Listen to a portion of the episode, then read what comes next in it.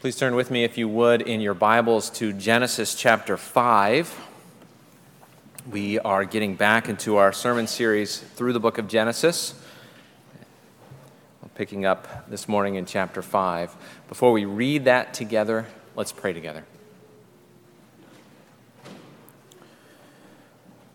Our Father, we thank you for the hope of the promised land and we pray, Father, that you would grow that hope in our hearts even as we read and meditate on uh, Genesis chapter 5. Uh, we pray that you would teach us by your Spirit and grow us in our faith in your promises and in our longing for that day. We pray these things in Jesus' name. Amen. Genesis 5, beginning in the first verse. This is the book of the generations of Adam. When God created man, he made him in the likeness of God. Male and female, he created them, and he blessed them and named them man when they were created. When Adam had lived a 130 years, he fathered a son in his own likeness, after his image, and named him Seth. The days of Adam after he followed, fathered Seth were 800 years, and he had other sons and daughters. Thus, all the days that Adam lived were 930 years, and he died. When Seth had lived 105 years, he fathered Enosh. Seth lived after he fathered Enosh 807 years, and had other sons and daughters. Thus, all the days of Seth were 912 years, and he died. When Enosh had lived 90 years, he fathered Kenan. Enosh lived after he fathered Kenan 815 years and had other sons and daughters. Thus, all the days of Enosh were 905 years, and he died. When Kenan had lived 70 years, he fathered Mahalalel. Kenan lived after he fathered Mahalalel 840 years and had other sons and daughters. Thus, all the days of Kenan were 910 years, and he died. When Mahalalel had lived 65 years, he fathered Jared. Mahalalel lived after he fathered Jared 830 years and had other sons and daughters. Thus, all the days of Mahalalel were 895 years, and he died. When Jared had lived 162 years, he fathered Enoch. Jared lived after he fathered Enoch 800 years and had other sons and daughters. Thus, all the days of Jared were 962 years, and he died. When Enoch had lived 65 years, he fathered Methuselah. Enoch walked with God after he fathered Methuselah 300 years and had other sons and daughters. Thus, all the days of Enoch were 365 years. Enoch walked with God, and he was not, for God took him. When Methuselah had lived 187 years, he fathered Lamech. Methuselah lived after he fathered Lamech 782 years and had other sons and daughters. Thus, all the days of Methuselah were 969 years, and he died. When Lamech had lived 182 years, he fathered a son and called his name Noah, saying, Out of the ground that the Lord has cursed, this one shall bring us relief from our work and from the painful toil of our hands. Lamech lived after he fathered Noah 595 years and had other sons and daughters. Thus, all the days of Lamech were 777 years, and he died.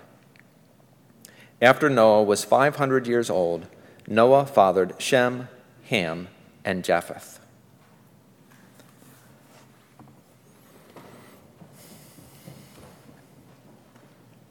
Well, there is nothing like the birth of a baby to inspire hope. So much promise, so much potential. Anything can happen. Their whole life is ahead of them. Uh, the birth of a baby is, is most often a time of excitement and energy and celebration and anticipation and, well, hope.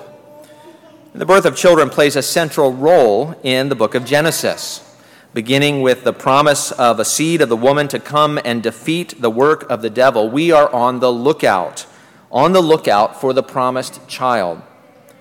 The first child to be born was Cain, you may remember, and despite Eve's faith and excitement, he was a bit of a disappointment.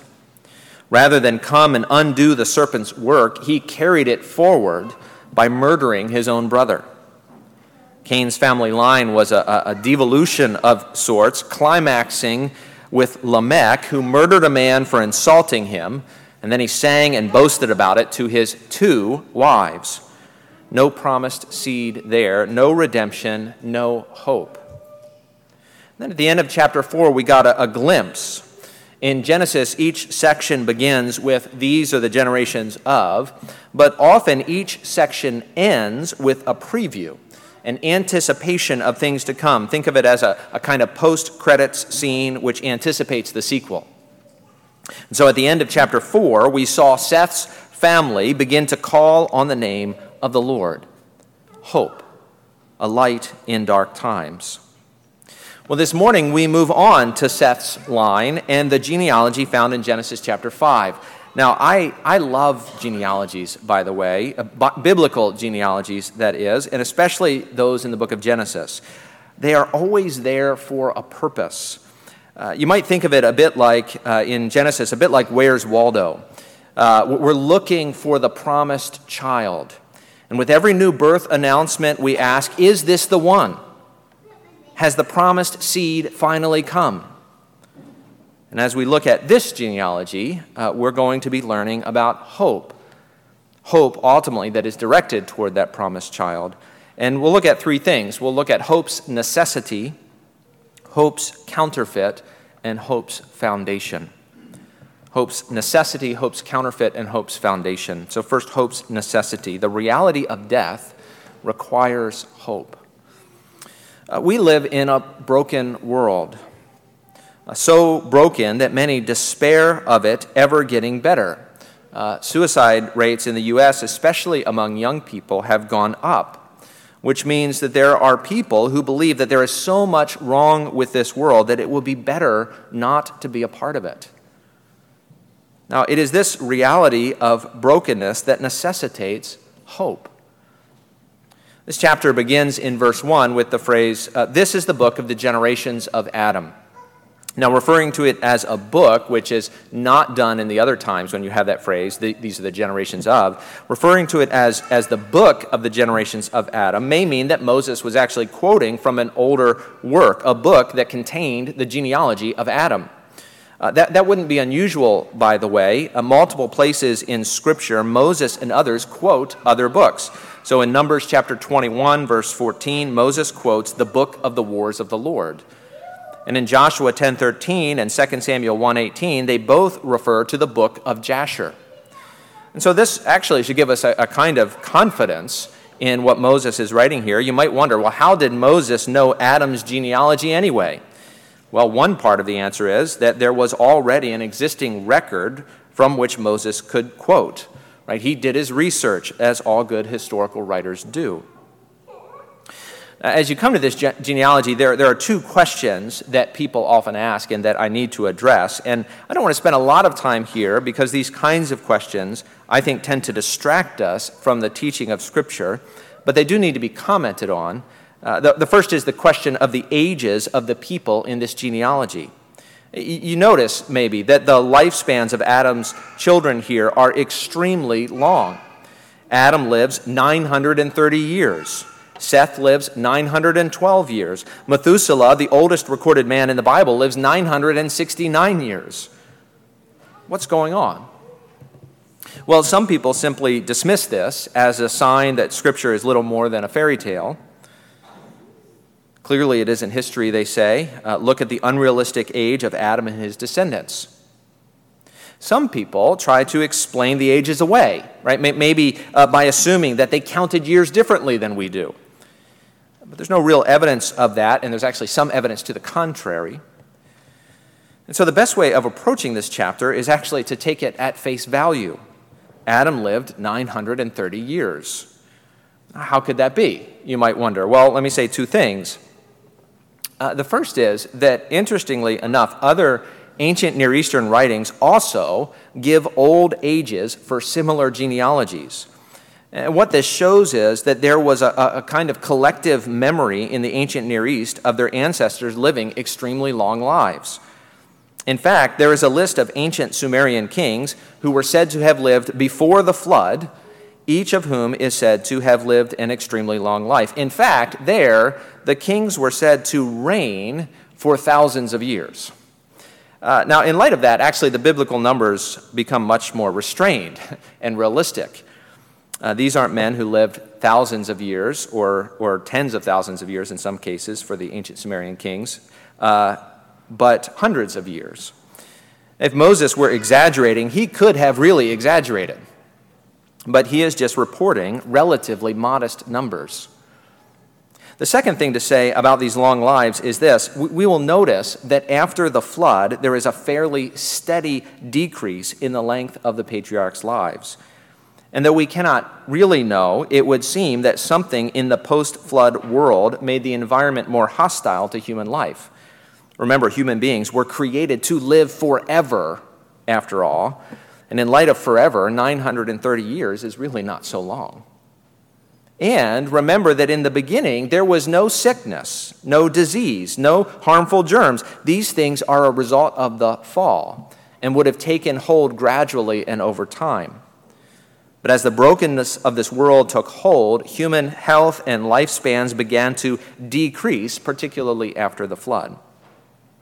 And so I think we should take these numbers at face value, recognizing that we can't fully understand how living in a perfect world would have affected the human lifespan, and, and then how the brokenness of this age, which is the only thing we have ever known, has contributed to the relatively short lifespans of today. Now, there's another thing uh, to mention about this genealogy, and that is the question of completeness. Uh, we read this genealogy and assume it records every generation from Adam to Noah, but is that a fair assumption? And again, I'll note just two things. First, in, in Hebrew thought, father and son meant more than our English words.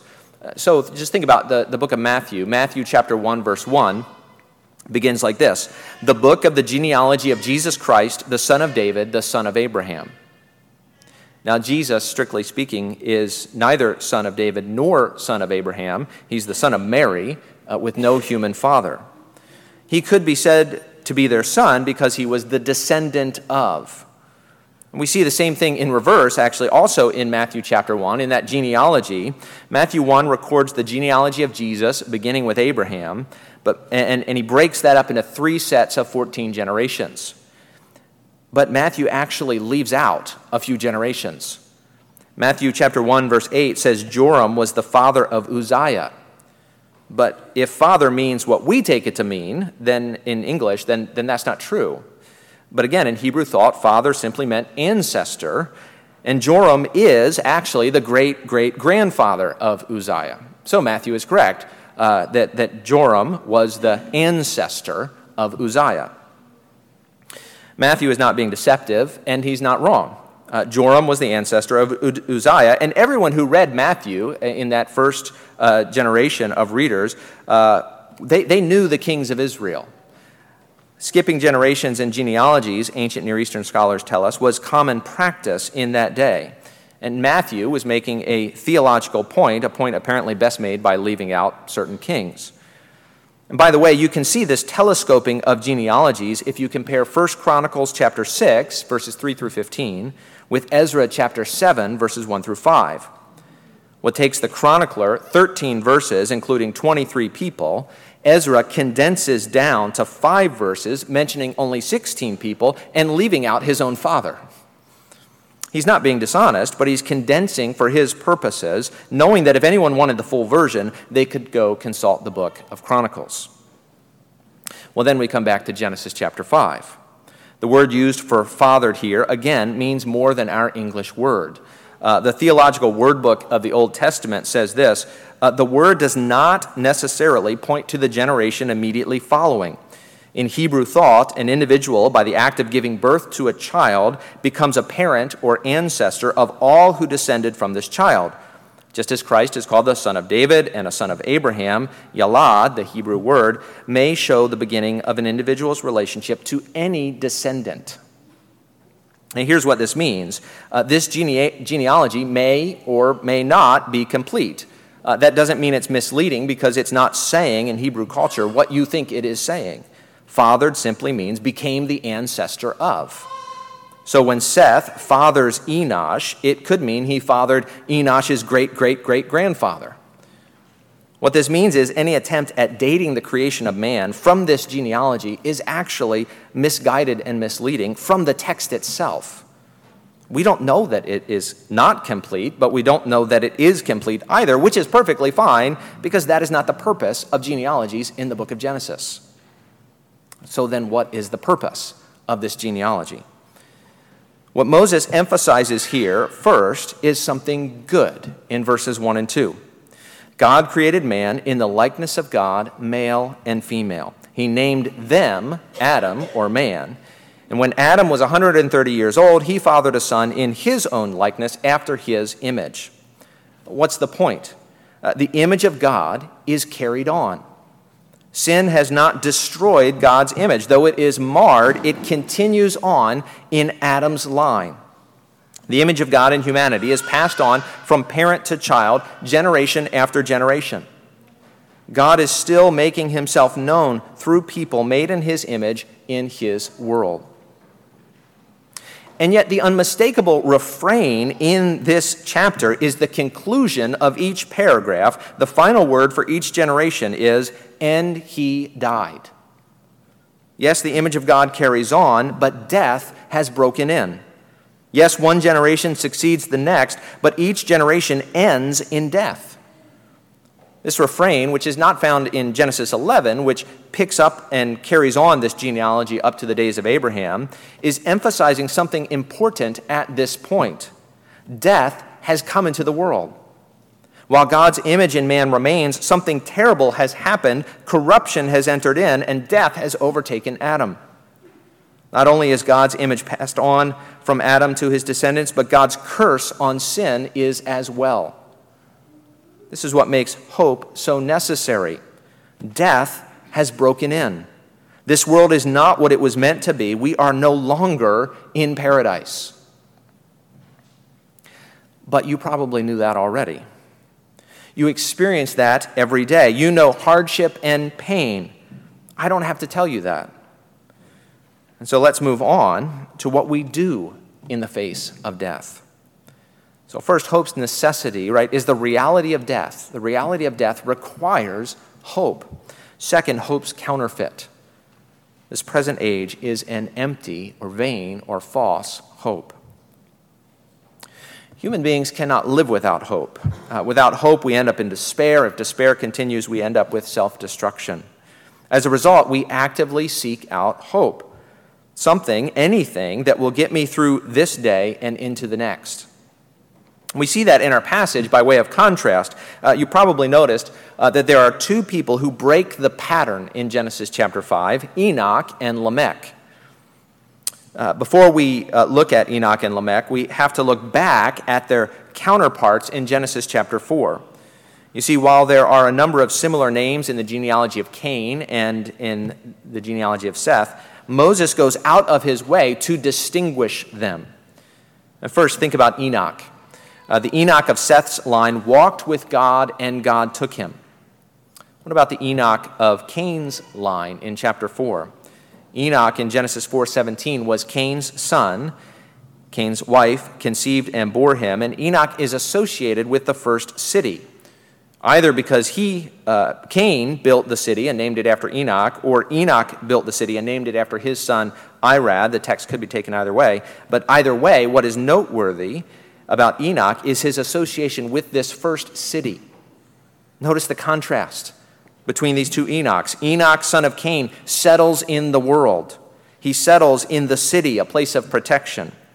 But Enoch, son of Seth, walks with God and does not settle in this world. In fact, this world is not his home. Or compare the two Lamechs. Lamech, son of Cain, murders a man for insulting him and boasts about it to his two wives. Lamech, son of Seth, remembers the promises of God to remove the curse, and he boasts in that, naming his son Noah. Now, I, I want to ask a, a question about Cain's line for a minute then. In what was their hope? we can say one thing for certain that their hope was in this life. Enoch settled in this life. Lamech trusted it and boasted in his strength to keep him safe. Lamech's sons, you may remember, went on to become great craftsmen and musicians. And we said a few weeks back that there's, of course, uh, nothing wrong with such things. Those are good things. And yet it seems, given their place in Cain's line, that they put their trust in their strength, in their ingenuity, in what they could accomplish. Like their father Lamech, they trusted in what their hands could do. You see, when we experience the brokenness of this age, this is our first temptation is to look around at what the world has to offer and to place our hope in this age and for this age. We hope that the powers of this age will make life work for us in this age. And, and, and let's just think about how this works for a minute. We hope for this age, or that, that life will work in this age. And so we hope for things like an attractive spouse, or a well paying job, or a conflict free home, or a large house, or good friends we want our best life now. We want this world to fulfill us and satisfy us. Like Enoch, we want to settle in the land of wandering. And we hope in this age.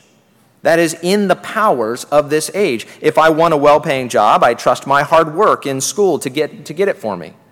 If I want a conflict free home, I trust my ability to first subtly manipulate, and when that doesn't work, forcefully control those around me in order to keep the peace. Or we run and hide the other way, looking to take shelter in the distractions of this age. See, like Lamech, we trust in the powers at our disposal to make life work in our favor. And of course, if we don't have the power to make life work, we, we might cling to others, hoping that the people around us can make life work in our favor. Or again, finally, if that fails, we fall back into despair and depression because we are unable to see a way forward. See, we hope that the powers of this age will make life work for us in this age. Our hope is fully centered on the present age, but that is a false hope. It's a counterfeit, it's empty. Our problem is this age is broken. How can we look to this age to save us from this age? Everything that might save or satisfy in the present age partakes of the brokenness of the present age. Jeremiah would say, We have forsaken God, the fountain of living waters, and hewed out cisterns for ourselves, broken cisterns that can hold no water. This world cannot satisfy. Uh, do, do, you remember? Uh, it's similar to the old uh, children's song, uh, There's a Hole in My Bucket, Dear Liza, Dear Liza. Do you remember that song? Uh, I'm not making this up. Today is National Hole in My Bucket Day, May 30th. And uh, the tragedy of that song, right? the tragedy of that song is that Henry has a bucket with a hole in it. Liza tells him to fix it, to fix it, he needs straw. To cut the straw, he needs a knife. To sharpen the knife, he needs a whetstone. To wet the stone, he needs water. To fetch water, he needs the bucket, which has a hole in it. Right? That's the situation that we find ourselves in when we look to the present age to save us from the present age.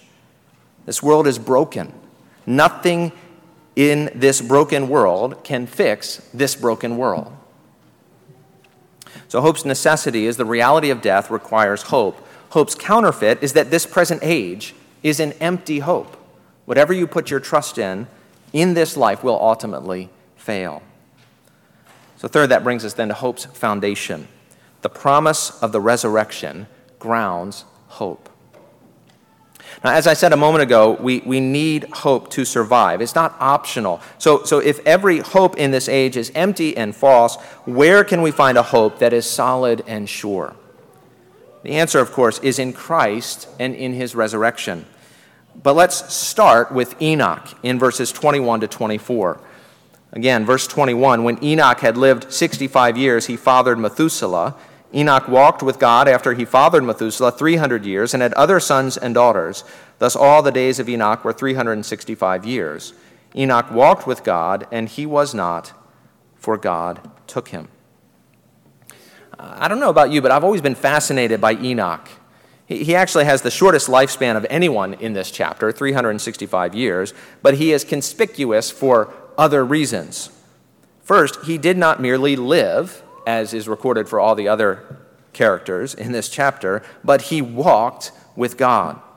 Enoch's was a life of communion with God, right? To walk with God is to enjoy intimate daily fellowship with Him. Uh, Noah also is said to have walked with God in Genesis 6 9. Abraham is commanded to walk before God and be blameless. Malachi tells us that Levi walked with God in peace and uprightness. Micah tells us that God requires that we walk humbly with him. So, what does this mean? What does walking with God mean? Well, James Boice points out three aspects of this walk. The first, he says, is we must walk by faith and not by sight, 2 Corinthians 5 7. Uh, Hebrews 11 says this of Enoch that, that by faith Enoch lived his life. I can't walk with God whom I cannot see if I don't believe him and his word. And so I must pay more attention to what God says even than what my eyes see. Then I will walk with him regardless of what's going on around me. Second, I must walk in holiness. 1 uh, John 1 7 says, We must walk in the light as God is in the light. And Hebrews 11:5 says before Enoch was taken up he was commended as having pleased God. His whole life was a walk of obedience to his father. And third, we must walk in agreement with God. Amos 3, uh, 3 says, Do two walk together unless they have agreed to meet. And Boice says, If Enoch walked with God, it was clearly because he was not fighting or resisting God, but was delighting to walk as God directed him. Is that your heart's desire? To walk by faith in holiness, in obedience to God's will, step by step. This walking for, with God is not perfection, it's, it's not sinlessness, but it's the idea that the whole of one's life is lived in the presence of God conscious of God's presence, walking with Him, not, not out front doing what you want to do, not behind, slow in your obedience, not crossways going against God's purposes, but walking with God, walking in God's strength, walking in God's ways, walking in prayerful communion with Him.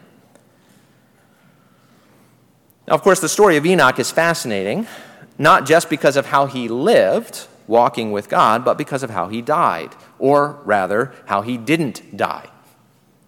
Verse 24 says Enoch walked with God, and he was not because God took him. God simply took him.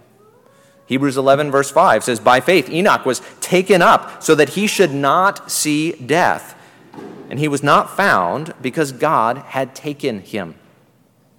Now, Enoch is, is almost completely unique in this. He shares this distinctive of never tasting death with Elijah, who also was taken directly into heaven, you may remember. The point of this odd little story is this for God's people, death does not have the final word. Enoch's hope was not in this life. He lived the shortest life recorded in this chapter. No, his hope was in the life to come, in the fullness of communion with his Father. Is that where your hope is? Is it that this life uh, will get a little better here and there, or is it in the life to come? When you will enjoy communion with God in all of its fullness. Now, there's another side to this hope, of course. It's not only a hope not in the present age, but for the life to come. It is also a hope not in the powers of this age, but in the promises of God. Now, this is where the story of Lamech comes in. Lamech fathers a son and calls him Noah, which means rest, saying in verse 29 Out of the ground that the Lord has cursed, this one shall bring us relief from our work and from the painful toil of our hands. That is, Lamech believed that Noah would fulfill God's promises in Genesis 3:15.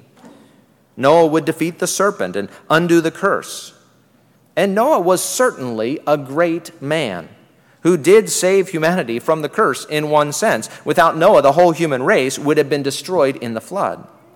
After the flood, Noah plants a vineyard and so experiences God's blessing on the toil of his hands. But what is striking here is Lamech's belief in God's promises.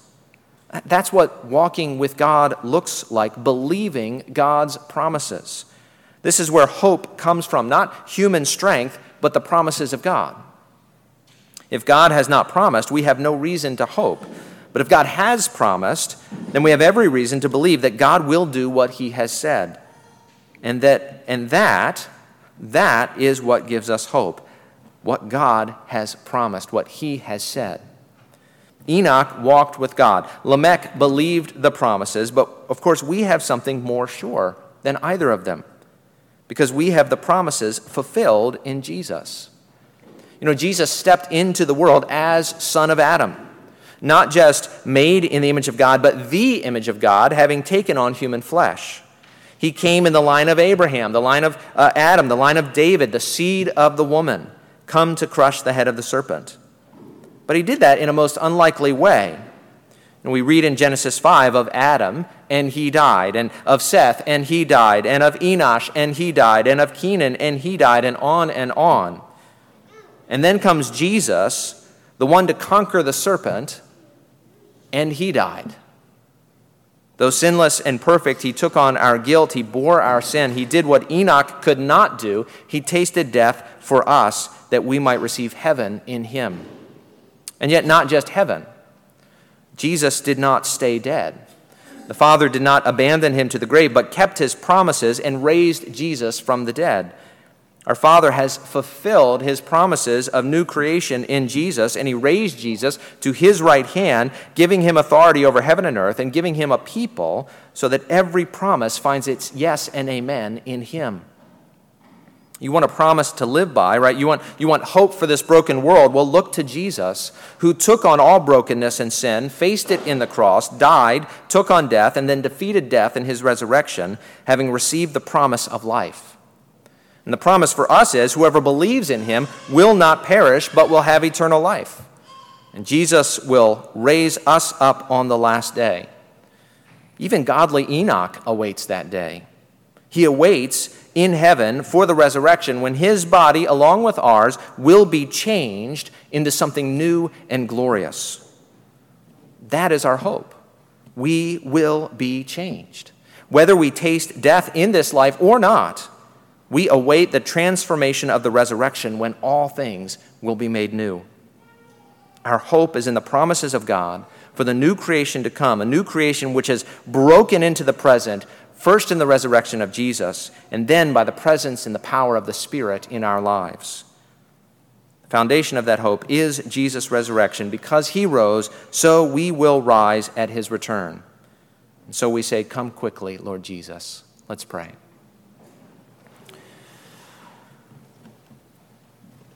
Our Father, we do pray, Come quickly, Lord Jesus. We do long for his return when all things will be made new. Father, we pray that you would set our hope on that day, even as we hope in the presence and power of your Spirit, who is at work now in us and through us for your glory, giving us glimpses, foretastes of the resurrection life to come. Work in us by your Spirit, work through us by your Spirit. We pray in Jesus' name. Amen.